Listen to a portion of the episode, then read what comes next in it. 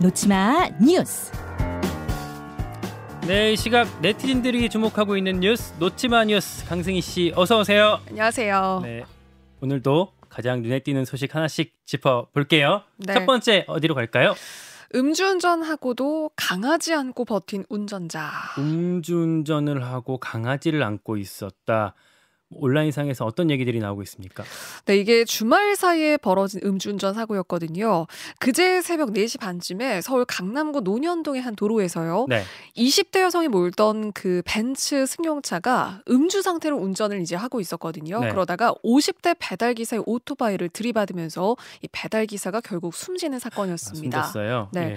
홀로 어린아이를 키우는 가장으로 알려졌거든요. 네, 그런데 이 당시 그 사고 상황을 뭔가 이제 보- 봤던 그 목격자들이 이 사진을 올리면서 이 목격담에 의해서 지금 공분이 굉장히 확산되고 있어요. 사진이 우리 레인보우 유튜브로 보고 계신 분들한테 제시가 되고 있는데 네. 지금 일단 저 벤츠 승용차가 앞에 가고 있던 오토바이를 추돌한 네. 것까지가 보이고요.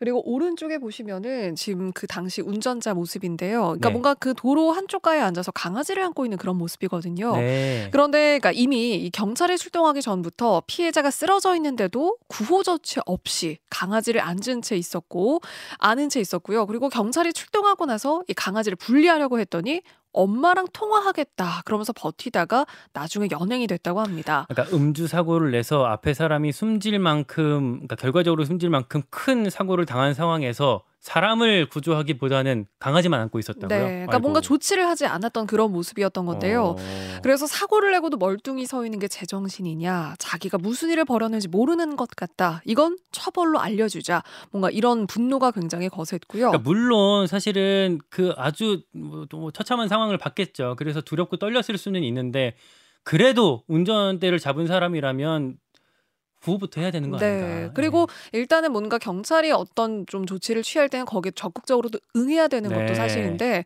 결국 그래서 경찰이 특정 범죄 가중처벌법상 위험 운전치사 혐의로 이 20대 여성에 대해서 결국 구속영장까지 신청한 그런 상태입니다. 아이고. 네, 너무 사실 돌아가신 분한테는 너무 안타까운 소식이, 네. 소식이네요. 두 번째로 갈게요. 1인 심력 사기극 벌인 제2의 전청조. 제2의 전청조 이건 무슨 얘기입니까? 그러니까 전청조 사건 하면 어느 정도 이제 많은 분들이 그림이 좀 그려지실 텐데요. 네. 이번에도 사기극이었습니다. 한 40대 남성이 재력가 행세를 했던 건데요. 비슷하네요. 네, 누군가에게는 삼선 국회의원의 혼외자로 소개를 했고요. 네, 자. 네, 네. 또, 또, 또, 다른 누군가에게는 뭐 유명 금융그룹의 부회장, 또 현직 투자업체 대표, 대형 로펌 변호사 이렇게 10명이 넘는 인물을 사칭을 해서 소개를 했습니다. 이 사람한테 가, 이 사람한테 가서는 내가 이런 사람이다. 저 네. 사람한테 가서 저런 사람이다. 이게 네. 다 달랐군요, 지금. 각각 다른 사람으로 소개를 했던 건데요. 네. 휴대폰 두 개를 이용을 했거든요. 그래서 혼자 1인 2역으로 이 카톡을 주고받는 그런 대화를 보여줬고요. 그래서 이 투자 피해자들이 한 10명 가까운 사람들이 속았습니다. 아. 그리고 수억 원의 돈까지 빌려준 사람도 있었는데 600억 정도 보유한 것처럼 가짜 잔고 증명서를 만들어서 보여주기까지 했거든요. 피해자들이 이거를 보고 속을 수밖에 없었다. 이렇게 음, 이야기를 했고요. 음. 그리고 채권자들이 빚을 갚아라 독촉을 하면 아 전세 보증금 9억이 곧 들어오니까 이, 이런 내용들을 뭔가 집주인하고 대화를 하는 것처럼 꾸며가지고 보여주기도 했고요. 음. 그리고 또 가족까지 속였거든요. 가족을 속였다고요? 네. 본인의 가족을. 전 부인 같은 경우는 이 남성의 실체를 모르고 결혼을 했습니다. 아이고. 채권자의 돈까지 갚아주는 신세가 되고 말았고요.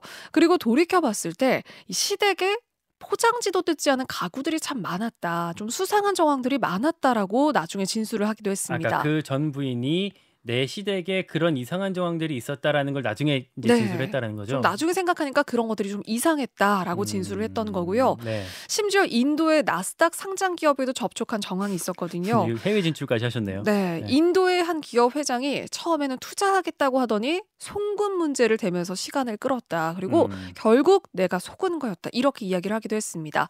결국 이 수상한 점을 느낀 피해자들이 이 남성의 휴대전화와 PC를 포렌식을 하면서 이 사기극이 드러나게 됐거든요. 네. 이 남성은 사기친 적 없다. 내 재력에 대해서 거짓이 있다면 처벌받고 기소돼야 할 거다. 지금까지도 이런 입장이거든요. 네. 그래서 경찰이 이 사건을 그러니까 사기 사건이라고 이제 판단하고 조사를 했고요. 지난해 11월에 검찰의 기소 의견으로 지금 넘어간 상태입니다. 그러니까 전청조 사건이 사실 뭐 이런 방식이었던 거잖아요. 네. 어, 경찰의 수사가 좀 정확하게 잘 이루어져야 될 것 같고요.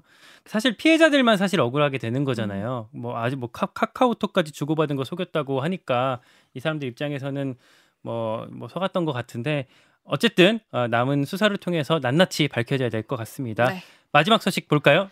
한국 축구 팬들의 관중석 청소는 일본 문화 덕분? 관중석 청소라고 하는 거 보니 아시안컵 얘기하는 것 같은데 네. 무, 무슨 얘기죠? 그러니까 당시에 우리 그 일본 내에서 이런 이야기가 나왔던 건데요. 지난 주말에 우리 호주전 있었잖아요. 네. 이 8강전이 끝나고 나서 우리 축구 팬들이 이 관중석에 쓰레기를 줍고 뒷정리를 하는 그런 좀 성숙한 그런 모습들이 있었거든요. 어, 그러니까 사실 그 주말에 있었던 8강전에서 호주랑 연장전까지 네. 130분 동안 경기를 벌였기 때문에 뭐 승리해서 기분이 좋았겠지만 사실 되게 긴 경기를 벌였기 때문에 관중들도 되게 피곤했을 텐데 네. 남아서 정리를 하고 갔어요. 그렇습니다. 그래서 쓰레기를 줍는 이런 모습들이 카타르 현지 매체 카메라에 포착이 됐어요. 네. 그런데 이 모습을 두고 일본의 한 풋볼존이라는 스포츠 매체가 이건 일본을 존경하는 문화가 확산된 거다. 이런 주장을 펼친 음, 겁니다. 그러니까 구체적으로 보면요, 그 월드컵 등 주요 대회에서 경기가 끝난 뒤에 이 쓰레기를 줍거나 청소하는 모습을 논할 때면 일본 팬들이 자주 주목을 받았다. 그러니까 이거는 일본 문화고 한국 팬들이 이런 모습을 보인 것도 일본의 영향 덕분이다. 이런 원조가 우리 거다 이런 거구나. 그렇죠. 예. 그러니까 지금 온라인상에서는 아니 이 쓰레기를 줍는 거는 그러니까 성숙한 시민 그런 의식인 건데 이게 일본 문화라고 하니까 정말 뻔뻔한 주장이다. 음. 한국 설레만 소개를 하면 되지 왜 일본을 끼워 넣는 거냐 이런 좀 황당하다는 그런 주장들도 또 나오고 있습니다. 원조가 누군지 모르겠어요. 뭐, 뭐, 맞을 수도 있겠죠. 근데 사실 그게 중요한 문제 인지는 잘 모르겠습니다. 네. 어쨌든 성숙한 문화 보여준 우리 시민들한테 박수를 다 같이 좀 보내드리고 싶고, 네. 축구 이겨서 너무 좋습니다. 네. 좋습니다. 4강전도 또 기쁘게 아, 돌파했으면 좋겠습니다. 놓치마 뉴스 여기까지 듣죠. 강승희 씨였습니다. 고맙습니다. 고맙습니다.